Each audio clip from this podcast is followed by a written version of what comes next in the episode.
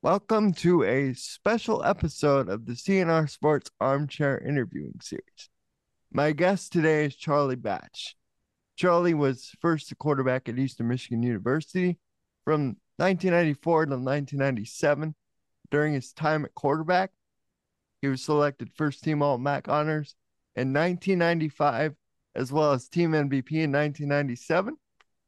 He eventually left EMU holding many school records, including in almost every passing category, including career passing yards, passing touchdowns, and total yards, as well as topping 3,000 yards twice in two separate seasons. Charlie was eventually drafted in the second round by the Detroit Lions in 1998.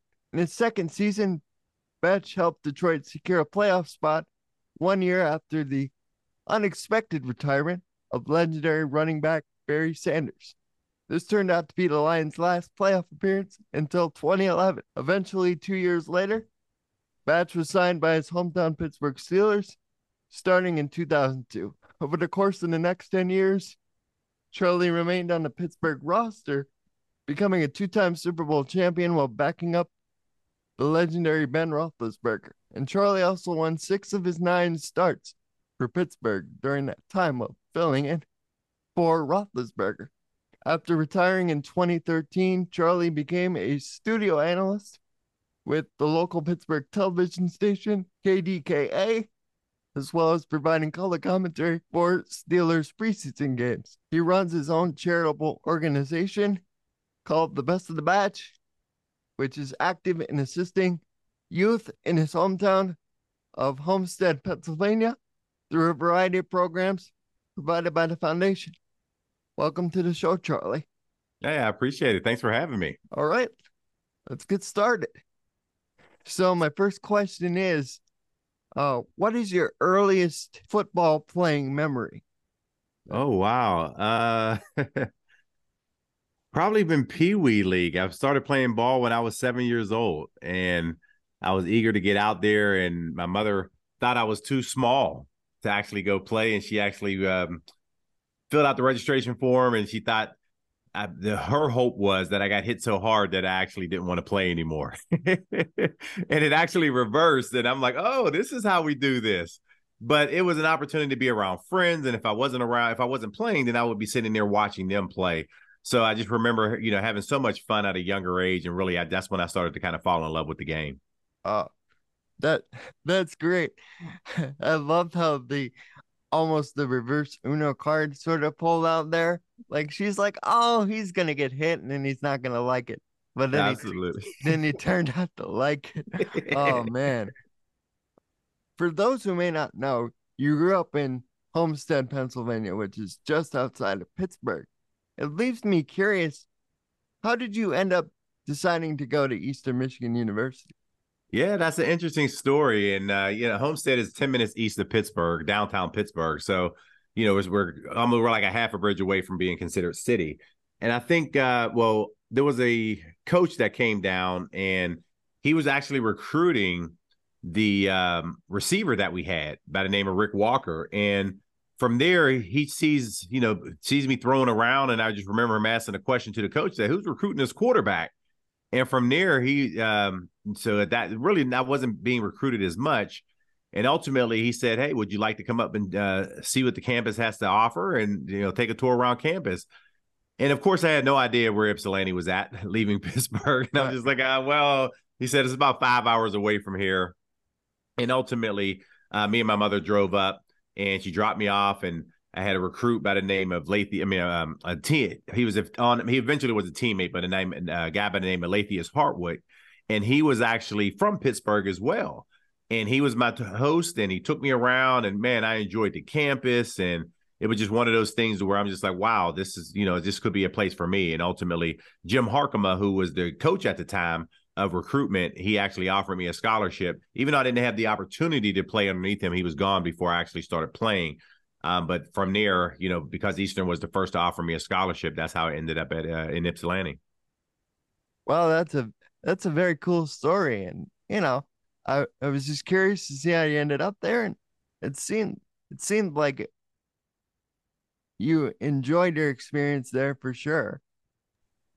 I did, and it was one of those things where I had no idea because you know at that point I'm playing basketball, and I remember taking in a visit. It was the beginning of uh, first weekend of December, and we just played a basketball game Friday night. We hopped on the hopped in the car, got on the road immediately after, and we got there. And from there, you know, I was introduced, and man, I had a ball. I mean, I really did. I came back talking about it, and everybody's like, "Man, it, it seems like you're pretty sold on Eastern Michigan." I said, "Well, they offered me a scholarship, so you know, if they're one of the first to commit, then hey, why not?" And I made a verbal commitment at that particular point, and then it was right around the 11th hour you know pitt was kind of waiting on me and they're like hey what do you think? And i'm like well you know i made a commitment back in december and i'm gonna stick with my commitment and that's kind of how i ended up at eastern.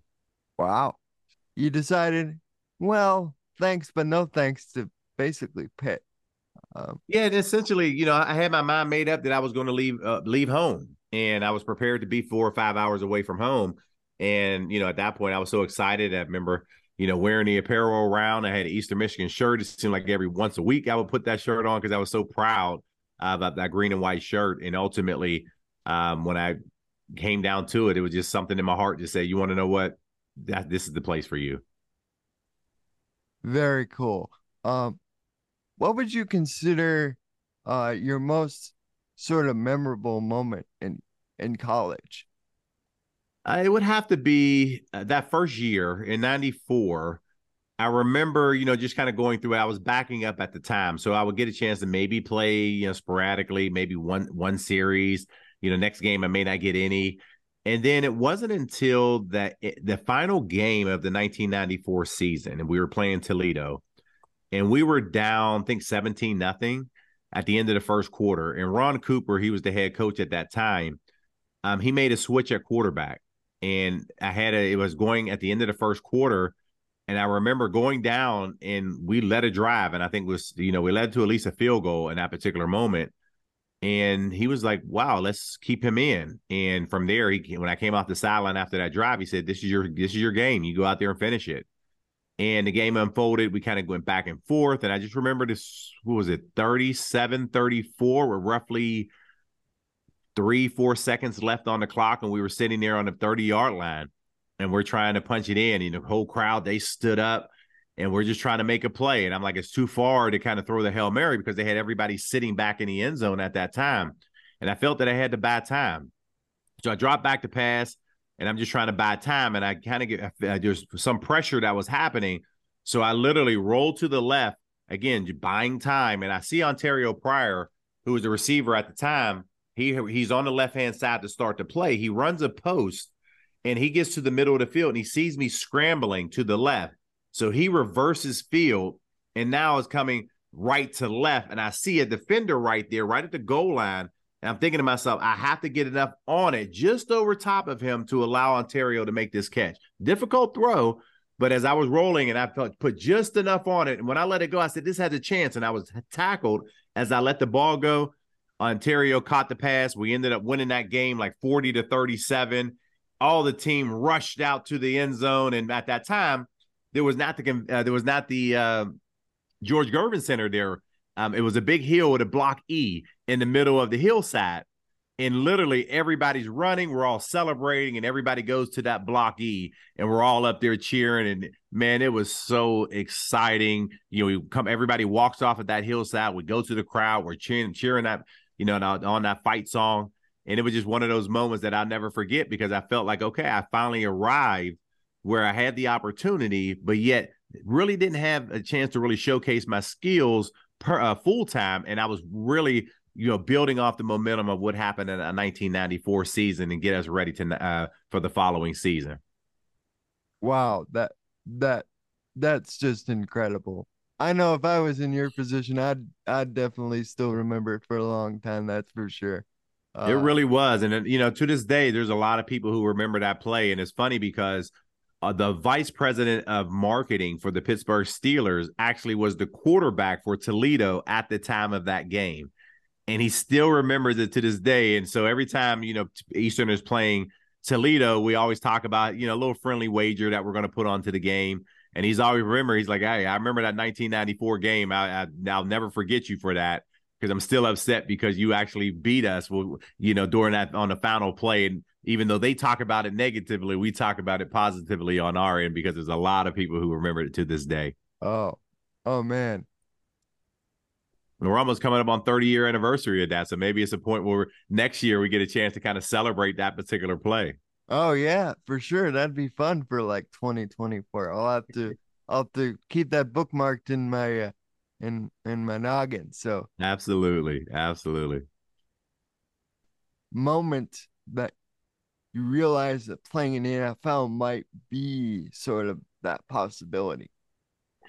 It was after that season, there was a little uncertainty because uh, Ron Cooper actually got the job at uh, Louisville. So he left, and then Rick Rasnick was brought in as the head coach. And he had a lot of success at the University of Utah. And he brought in a offensive coordinator who happened to be at the at Arizona State at that time by the name of Dan Henson. And there were a lot of conversations at the end. There were the starter from the 1994 season was actually returning, so I figured I was going to battle between him uh, for the starting job the following season. And as they're kind of going through, and he and uh, Dan Henson at that time, he says, "I don't necessarily think that you have to um, uh, look for a quarterback. I think we have one on the team." And it wasn't in. There was a guy by the name of Todd Monken, who was the wide receivers coach, who now is the offensive coordinator for the Baltimore Ravens. So as he's on this roster and he goes and they're having conversations, he says, Hey, I think you need to check Charlie out. So he brought in some practice tape. He looked at film. And at that point, Dan Henson says, I don't think we need a quarterback. We have one on our team, and you're going to be our starting quarterback, Charlie.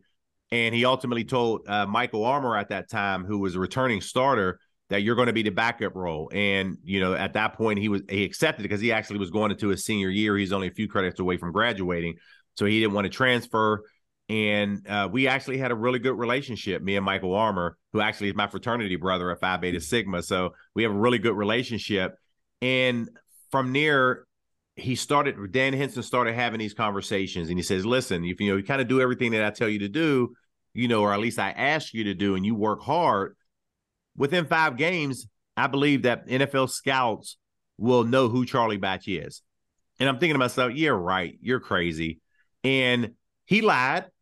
And the only reason why I say he lied, because it wasn't five games, it was three games where the NFL scouts started coming in watching practice.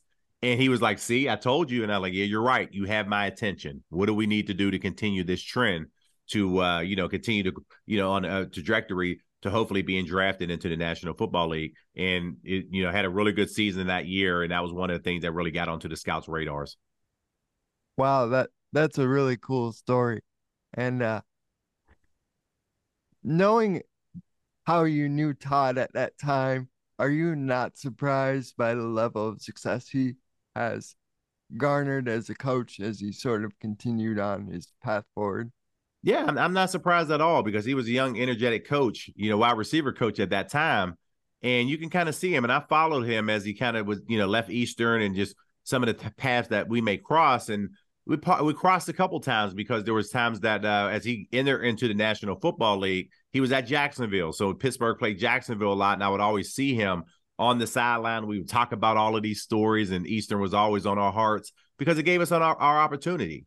And to see the success that he had, and then ultimately at the University of Georgia, he was a head coach, and then now he is, you know, the Ravens offensive coordinator. You know, you're happy for him because you know the amount of work that he put into it, and it's not easy. And when you look at the um, you know people who have success regardless of how your paths cross if you end up at eastern we consider you family and we're always going to be tied together all of these years later yeah for sure absolutely um you know it's a shared experience that's definitely unique and not very many people i don't think can understand the amount of hard work that goes into coaching regard regardless of what level it is but especially at that high level yeah, there's a lot of there's a lot of time that you have to put into it because you know now you're you're talking and spending time around your team, but then you know you're spending time away from your actual family, and it's tough.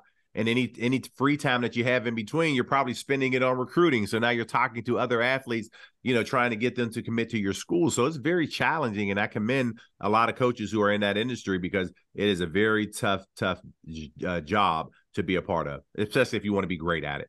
Yeah, for sure. Uh, I've sat down with plenty of coaches, even people that have worked at the high school level, and I know the amount of work that they have to put into it. Um, for Absolutely. sure. I'm curious now, what was the draft day experience like for you? It was uh man, it was anxious. It was it was stressful. It really was because you just had no idea where I was going to go during that time. And I had a lot of friends who came in from Ypsilanti, my roommates, they were there. Um, and I ended up coming back home to Homestead. And I was back at home at mom's house. And of course, the draft started at noon. It's not like it is now where it was split up on three to three, you know, two, three separate days. Every it was two days, and I had no idea. They said he could be projected as low first. It could be maybe in the fourth. So I was, you know, there was a range that was happening depending on the teams that were picking. And I had a really good feeling about Detroit and Denver at that time. And I'm thinking, okay, if there's a chance, maybe, um, you know, maybe I'll go to one of those two teams. Well, the first round at that point started at noon. The first round didn't end until 4:30. It was the longest first round in the history of the draft during that particular year. So, of course, when your family's there for four and a half hours, you know, it gets tiresome because you're answering the same question. When do you think you're going to go? How about this team? Where? And, it, and after a while, I just had to really just get away from it. And then they got to the second round. And when he got to the second round, my phone started ringing and it was like, hey, we're thinking about possibly taking you if you're at our pick. And at that point, um, it probably was around 645-ish, 650 p.m. And at that point, the draft is getting ready to change over to ESPN2. And in my house, ESPN2, based off the way the cable system was set up at that time, you only could get ESPN2 on the second floor, not the first floor. So all my family was on the main level. I had to go up to a bedroom.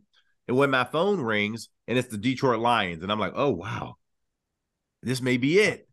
And I go upstairs, the, uh, the channel switches to ESPN2. Everybody's downstairs, like, I think this may be it. This may be it. Be quiet. We're trying to hear him on the phone. And at that point, you can see the uh, the Lions made a move, and then from there it was, hey, you know, with the 60th pick, we're going to select Charlie Batch from Eastern Michigan. And man, that was a moment that I would never forget because the crowd, I mean, the house crowd erupted.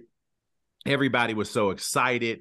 And then I go downstairs, I hug my mom, you know, we all become emotional and you know, we say we finally it finally happened. And the one thing that I'm proud of fact that of in that manner is the fact that Eastern Michigan was always at the forefront and I was able to represent the university to the fullest ability. And I think that's something that I always stay prideful of. And man, when I got out of there, of course, I had to go do media requests. So I, you know, was able to hug everybody who was there, and then ultimately had to get ready to go do media requests. So I had to go to the local TV station where they was taking a satellite feed into Detroit so now every Detroit media outlet can actually do those interviews, and that's how you know I became a Detroit Lion, and I'm forever grateful for the grateful for them. Oh, that that's way cool. Um, you must admit, you must have been so proud. It was. It, it, it really was because you know at that time you didn't see a lot of Mid American Conference guys, you know, being drafted uh, first and foremost um, especially quarterbacks. And at that point, you know, now you're kind of, you know, you're taking that, you know, you're wearing that with a badge of honor and you're, you know, now have to go out there and prove that you can play. And that was something that, you know, when I entered into that uh, Detroit Lions facility, I was confident. I knew I had the ability to do that. And it was just a matter of going out there proving that I could actually do it and, you know, prove that mid American quarterbacks or mid American players can play at the highest level. Yeah, very cool. So so a couple of months ago, I was browsing I was browsing on YouTube and then I came across this video compilation. It's like quarterbacks throwing blocks. And then there was this play that I think it's from your rookie year because um it was against Minnesota and Barry Sanders was running the ball.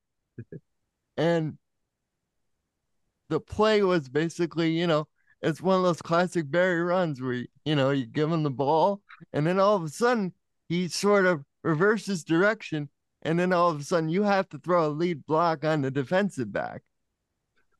Oh yeah, those happen a lot. And playing with Barry Sanders, it was one of those things where you always had to keep your head on a swivel because you had no idea. Even though the play was, you know, could have been outside zone to the right, he can cut it back, and all of a sudden now he's on the left hand side, and you had to be prepared to block. So playing with him and made me keep my antennas up for anything is possible on any given play, and having to throw those blocks at an early age, you know, just kept reminding me to be able to do that. And it's just funny that you you mentioned that because I remember, I think it was it was after Barry Sanders. It probably would have been around two thousand ish, and we were playing the Falcons, and we ran a reverse, and Johnny Morton's running my side, and I I was literally down the field trying to throw a block, and I didn't stay upright. I was trying to cut the guy, and ultimately Johnny Morton ended up getting tackled at like the two yard line. And I remember the coach saying, Hey, you have to stick with that block so we can score a touchdown. And I remembered that. And all and then I fast forward, and that that was 2000. I fast forward now in 2012, and we're playing the Baltimore Ravens. And literally, similar play happens. I'm handing the ball off to a running back who's out of Georgia Tech by the name of Jonathan Dwyer. And I hand him off the ball, and I see him in the hole. And then all of a sudden, I'm thinking, he's about to bounce outside. And he bounces my direction. And I literally have to now block. And I go into blocking, and I remember that he said, Coach said, stay on your feet.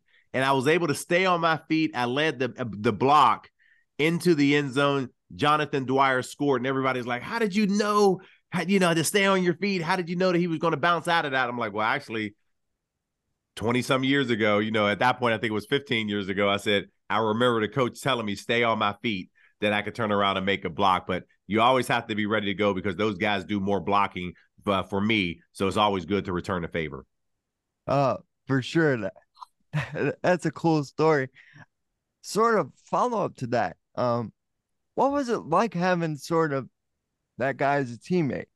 Yeah, playing with Barry was awesome, and you know, as great as he as great as he was and is, he never really liked to talk about himself. And you know, when you're kind of pl- when you're playing with them, you're handing off. You know, quarterback's job is to kind of boot away, try to hold the backside defender to make sure that they don't collapse and make the tackle.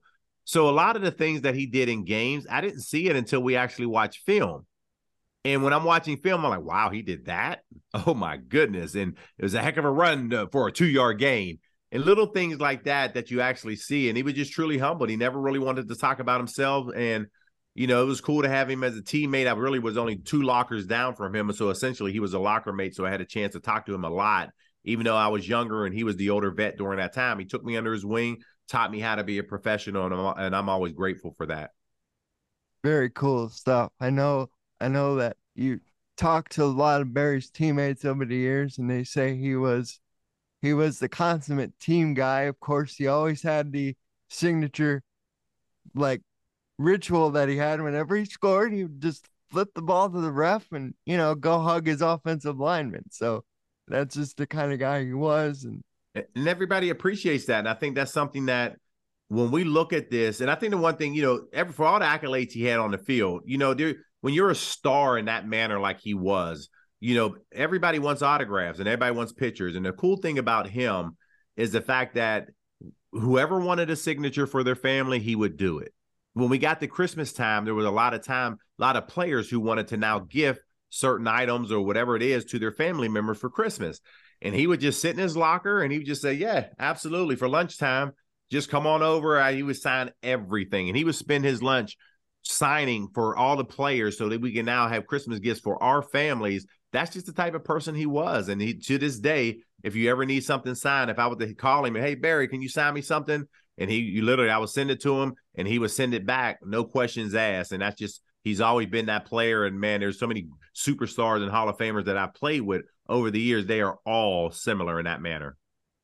Wow, that that's very cool. Uh appreciate you sharing that. You played with the Lions for about four years. Um, do you have any sort of regrets about your time in Detroit? Well, the only regret would be not being able to win a championship or leading a team to a Super Bowl. And that's something that you always think about, especially whenever you experience that when you move on and go elsewhere. So that was just challenging because you know of the history of it, you know, not many playoff appearances and the lack of success that they've had over the years. But when you're young, you're just number one, you're happy to be in the league, but you're proving that you can continue to play. But you want to experience what that playoff is like, what the Super Bowl is like. And we didn't have the opportunity to do so. And it's just unfortunate um, during that time that I wasn't able to do it. But ultimately, is you see how tough it is because I've been gone now, you know, 20 years, 21 years, and they still haven't made it there. So that lets you know how challenging it really is. Uh, for sure. Although, although they looked really good on Thursday, I must admit, I watched the game and they might oh. have turned over a new leaf. Oh, absolutely. I agree with you on that. And I think this is something that you get excited about what they're bringing to the table. Dan Campbell is doing a really good job, and he has the fan base excited to be a part of what he's buying or what he's selling. So this is something that, you know, everybody's excited about. And man, what cool way to have, you know, the season tickets sold out and what better way to have come back home because, man, that Ford Field is going to be rocking and they, they're giving them something to be excited about. Yeah, it was full for viewing party for a road game. I can't imagine what it's going to be like at home versus uh, Seattle. I think it is. Absolutely, absolutely. How did you end up signing with Pittsburgh? I ended up signing with Pittsburgh um, because there was a uh, the second man in charge at the time was Kevin Colbert, and he was a scout. Uh, he was a scout essentially uh, for the Lions, and then in 2000 he 2001 he ended up going um, leaving Detroit and becoming a general manager for the Steelers. So in 2001 he was with the Steelers and I knew you know things were kind of getting ready to transition for me in 2002 and he reached out to me and he said, "Hey, I know you know you're getting ready to start looking for some other team. We would love the opportunity to host you in Pittsburgh." And you know, if everything works out, you have a good conversation with the four, uh, with the Rooney family and Coach uh, Bill Cowher at the time man, we would love the you know opportunity to sign you here. And then from there, I've had a meeting with uh, Coach Cowher, had a meeting with the Rooney family, and from there, it was a childhood dream come true for me because growing up in Pittsburgh, I was a Steeler fan, so having an opportunity to sign with the Black and Gold, that was truly a dream come true. And literally, one year turned into two. That was uh, 2002. That was one year, and then from there, it turned into two years, and then ultimately, I was in Pittsburgh as a player um, for 11 seasons. Beforehand, in the intro, you're a two time Super Bowl champion. Which championship do you find more meaningful? Is it Super Bowl 40 or is it Super Bowl 43? I think for me, but they both had different meanings. Um, I think the Super Bowl 40 uh, Super Bowl, which which was held in Detroit, and being able to uh, go back to the city, being able to celebrate Jerome's last season, Jerome Bettis, and knowing that we had to do something that's never been done, and that was be a number six seed and go on the road for every playoff game and win a Super Bowl. And to be part of history and being able to do that and having Jerome go home, running out of that tunnel, representing the Steelers and win his final game on his way to the Hall of Fame, that was truly special to be a part of uh, during Super Bowl 40. And then, of course, Super Bowl 43, you know, you go through, we had a dominant defense and you know, we were able to put things together because we were, you know, we were playing with a lot of confidence during that season. But it didn't go unfold the way that we thought it was going to go because Arizona Cardinals, they played extremely well that day and took a lead. And we had to go down and drive for a touchdown. And Ben Roethlisberger did a really good job in uh, leading that drive. He hits Santonio Holmes on a few plays. And then everybody remembers the toe tap catch in the back of the end zone for us to win Super Bowl 43. And that was just that was just really special. And I think ultimately, you know, when you grow up a Steeler fan and they have four Super Bowls in the 70s, and then to be part of two teams that represent the Lombardi and bringing that Lombardi trophy back to Pittsburgh, it's just it's humbling and it lets you know how hard it is to get there, but also those memories never go away because when you walk into that Steelers facility and you see the six Lombardi trophies that are sitting there, and then you also see the six team pitchers that are behind it, and knowing that regardless of what year it is, you can bring your family in there toward the facility and say, you want to what? There's Charlie right there. And my picture will always be engraved forever. Oh, that's cool. Of course, the play that I remember the most is is the James Harrison interception where he runs back basically 100 yards and the poor guy has to get oxygen when, when he when he's done running because about by the time he reached the end zone it looked like he just wanted to lay down and take a nap. He, you're right, and we laugh about that all the time. They did, a, I did, they did a Saturday night a live skit on that on that exact same play. So it's pretty funny for them to uh, to replay that. But to your point, when he made that interception, I'm looking at the clock, and the clock is running down, and I'm thinking to myself, it doesn't look like he's going to score. Maybe he should get tackled, but if he gets tackled, is there going to be enough time for us, depending on where he gets tackled, to kick a field goal, or if this time run out and then the play is null and void, um, and it doesn't mean anything because we can't run a play offensively. But when he's running and all of a sudden he makes a cut, you're saying he has a chance to run this back for a touchdown, and to see him get dragged into the end zone with Larry Fitzgerald on his on his hip and if you've been around James, he's a strong man. And for him yeah. to fall into that end zone, man, that was that that will go down forever. And I think that probably outside of the Franco Harris immaculate reception, and probably the second meaningful play in Steelers history, if not the history of the National Football League, because that's a play because of how it happened in the manner that it happened in the Super Bowl. That play will be played forever for years to come. Oh, for sure.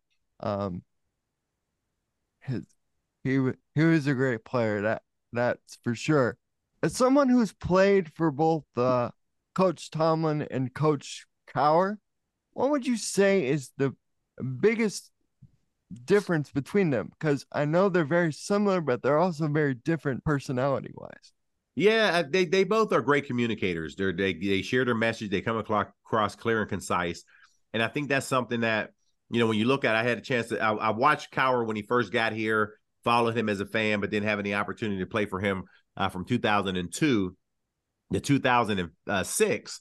You know, he was at the end of his career, so you kind of knew already he was established and what he brought to the table. So everybody was excited to play for him, especially me, and to see him win a Super Bowl and solidify his Hall of Fame career. That was special. Then you get Mike Tomlin. I have an opportunity to play with him from 2007 to 2012 and he was a young coach we had a very veteran team and he was really th- he was only three years older than i was at the time wow so we're kind of sitting there so there's a different respect that he has for each and every player and to see him go through a craft uh, craft out a niche for him and to see him kind of see where he is at this particular point you could tell that from the first time that he walked into a room and he was able to share his message um, on what he expected. And, and you see that weekly in his press conference. He speaks very well, and you can see him now on a Hall of Fame trajectory. So it's really cool to now be able to play for two uh, eventually Hall of Fame coaches. Yeah, very cool for sure. Um, you mentioned Jerome Bettis in Super Bowl 40. What was it like being teammates with a guy like that? Because, you know, Bettis is sort of, you know, the jovial type. He was all he's always talking, you know. When they when NFL films mic'd him up, it always seemed like he was talking, you know, he's making cracking jokes, keeping people loose. But what was he like? Yo, yeah. I mean, you and you get a lot of people who are mic'd up, they talk a little bit more than what they normally do. But if you've been around Jerome, he's like that all the time. He's a lovable guy. And having the opportunity to really be his locker mate, he was directly next to me. And it was somebody who I followed over the course of my career especially not just what he did on the field, but what he was doing off the field, because I wanted to emulate myself after him. He's the NFL Man of the Year. Um, so I see what he did and the impact that he had in the community. As you see what he was doing on the field, it was everybody gravitated to him. The energy that he brought to the table, it was something that you know was it was it, it was everybody gravitated essentially. And I think those are things that when you see what he brings to the table, and I remember having a conversation with him, I said, Hey man, I know you're on a Hall of Fame career. I said, but I'm gonna need my jersey signed. Can you please sign my jersey? And he's like, uh, What do you mean you need my jersey uh, jersey signed? I said, Listen, he said, I'm not going anywhere. I said, Jerome, I heard that before. I played with a guy by the name of Barry Sanders. He retired at the end of that year. So I need to get my jersey signed now. So we both laughed, you know, at that particular moment. But because he came to my house a lot, I couldn't hang his jersey up until he retired. So it wasn't right. until I didn't want him walking in my house and all of a sudden his jersey's on my wall and he's still playing. I'm his teammate. No, I'll do that after we're done playing. Same way with Ben Roethlisberger, right? Right, so, right. Jerome, he was just one of those guys that you knew what he was capable of bringing to the table. I loved every moment of playing with him, and literally at the time of his retirement, I can say that I had I handed the football off to two of the top five running backs in the history of the National Football League. Jerome, I mean uh, Barry Sanders was number two, and Jerome was number five at the four, at the time of retirement. So to be able to do that, I wear that with a badge of honor. Oh man, that that's just so cool. Um, that's just that's just way neat. Um, So let's j- jump off the field now a little bit. Uh, I mentioned that beforehand. Your your Best of the Batch Foundation. Tell me a little bit about that. Yes, Best of the Batch Foundation. We're an educational foundation, and we've been around now for 22 years. And what we do, we're uh, educational foundation. We focus mainly on after school and our STEAM programs, and we say STEAM instead of STEM because we include A for the arts element. And right now, we service 3,800 kids annually in nine counties throughout Southwest Southwestern PA.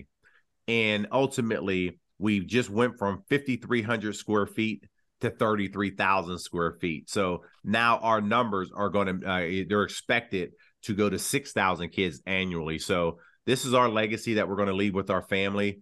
And this is something that we you know we get excited about because when the kids come into the building, they don't want to leave. And this is exactly why we built it. So we knew many years ago that this is what we wanted to do, but we don't do this by ourselves. I, will be lying to you if I said we do this by ourselves. We have we have a, a lot of great uh, uh, partners, sponsors, people who believe in our mission and our vision and what we're trying to accomplish at the Best of the Batch Foundation. So we're truly grateful and we're truly humbled by the belief that everybody has in us. And if anybody wants to learn more about what we're doing, you can go to batchfoundation.org.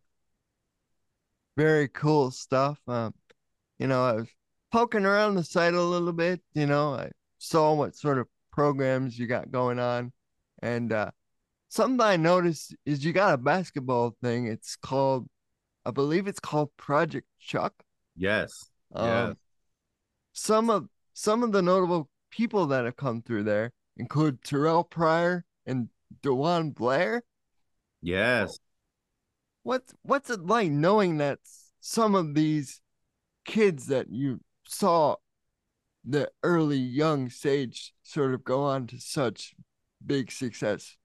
Yeah, I mean it's it's you know you don't think about it at the time of of you know been you know when they're still in middle school, still in high school, you don't think about those things at that time. But to have you know the we had Terrell Pryor, Pryor we had DeJuan Blair who played for the uh, San Antonio Spurs, we had T.J. McConnell who actually came through and played in our basketball league, and literally just this year we had a young kid who went to Indiana, he played in basketball league, went to University of Indiana, and now got drafted by the Lakers uh, Jalen Schifino Hood um, is now a Laker, and he's now you know he is an alum of the Project Chuck. And one of the things that people always thought that pro- that people said, "Oh, Chuck, oh, you just named it after your basket after your name," and I'm like, no, there's actually it's an acronym.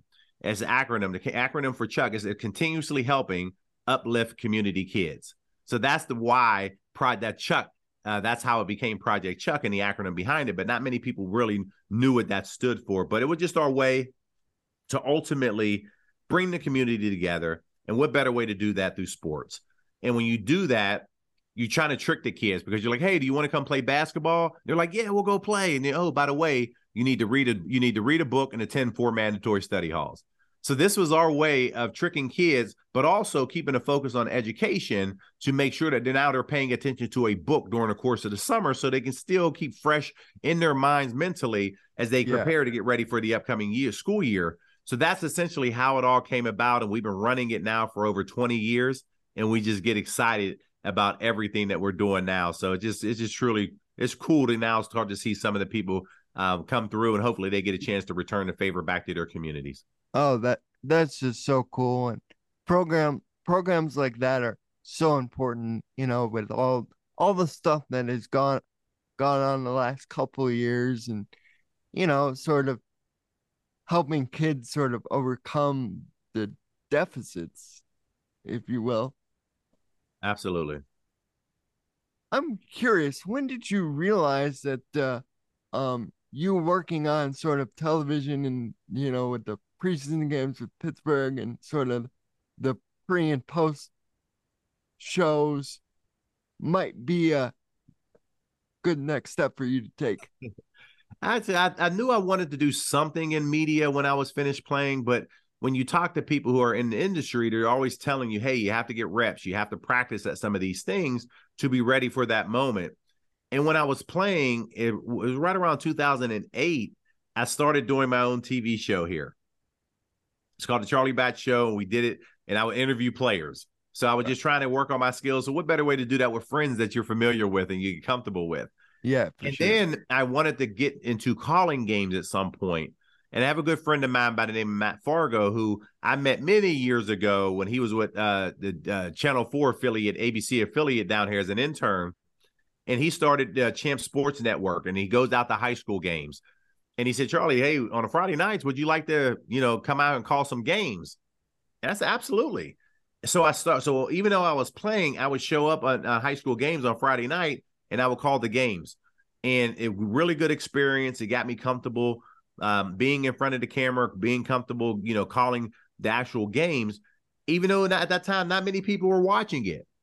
So I did that at 2008, and then 2012 when I retired in 2013, it was um, I was doing some uh, pre uh, pre-game show, post-game radio, and then ultimately the guy who was doing color commentating for the Steelers, he'd been around for 25 years and ultimately just retired.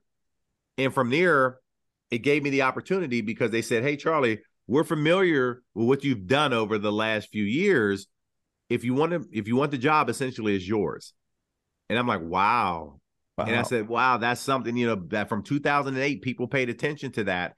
So when people made the comment of saying, "Oh, I can't believe they just gave it, gave him the job," it wasn't given to me. I had, I was literally showing up regardless of what the weather was. It was 90 degrees in August, or if it was 20, 20 degrees in November. That's where I was showing up in these press boxes to make sure that I can go out there and get the reps and experience that I needed to go out here and call games. Oh, for sure. Um, I can sort of relate to your beginning experience because I actually did the exact same thing with my dad. I started calling my local high school football games just over the internet with my own thing. And, you know, it was sort of a way for me to connect with my friends. A lot of them were playing on the football team at the time because I, I started it when I was a senior in high school. So, absolutely. Um, absolutely. So, people, people realize they put the, the work that you put in, and people are always quick to they don't want to acknowledge that, but you know, those are things that you have to do when nobody's watching. Oh, for sure. That kind of leads me into my next question. Um, do you have any sort of memorable like moments, you know, calling Steeler games? And I know it's preseason and you called some high school games, but can you think of any? There's nothing. Well, I think just kind of the first. I would go back to my first game ever, and I think that's something that um, in 2015 ish, right around there, it was, you know, I was nervous and I'm like, I've never been this nervous when I played. And when you're doing live television, you know, you're sitting back and you're just like, oh, okay, make sure you get it corrected. And literally just having a conversation with my wife, she's like, You've been here, let's do this. You know, there's there's nothing more than what you've done before.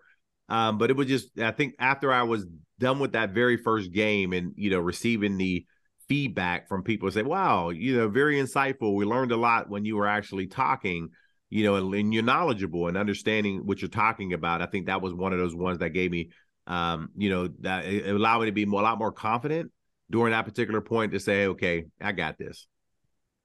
Yeah, it's it's really important that you just go out and try because if you don't try, you're not going to know whether you're good at it or not.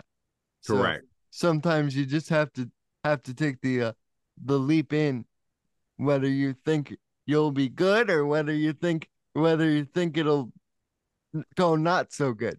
Absolutely. And right. and it's different and it's a little different you know when you call the regular season games versus preseason games. Because when you're playing right when you're in regular season you know who the starters are. You know the 53 people who are on the roster and you're able to follow you know kind of some of the news clips that are happening during the course of the week during preseason, you don't get that information. You have 90 guys, and the majority of the guys that you're talking about is the 53rd to the 90th guy. And you have to get some have some information on those guys because you realize they're taping the game, their families are watching the game. So you, if they make a play, you got to have something tangible to talk about. And oh, for sure, it, it, puts it puts a lot. It's a lot of work that goes in behind it, and I, I enjoy every moment of it. Oh, yeah, it's. I know it's a lot of fun when I get to call games. Um, so I'm glad I'm not the only one who feels that way. uh, so, what's the biggest thing that you were able to take away from playing football all those years um, and sort of apply it to your post playing career? Well, I think for me, the, the, the you realize the earlier you realize this is the best temporary job in America. Even though even though the NFL, if you make it to that level, is great, but you will be a former player a lot longer than you're going to be active, and you have to figure out kind of what that next step looks like for you. And by doing so, taking advantage of some of the educational opportunities that you may have. You know, NFL provides entrepreneurship classes and, and continuing education certificates, but you have to be willing to fill out the application, be willing to travel, go sit down, you know, be part of that uh, the network, whatever university that you choose to go.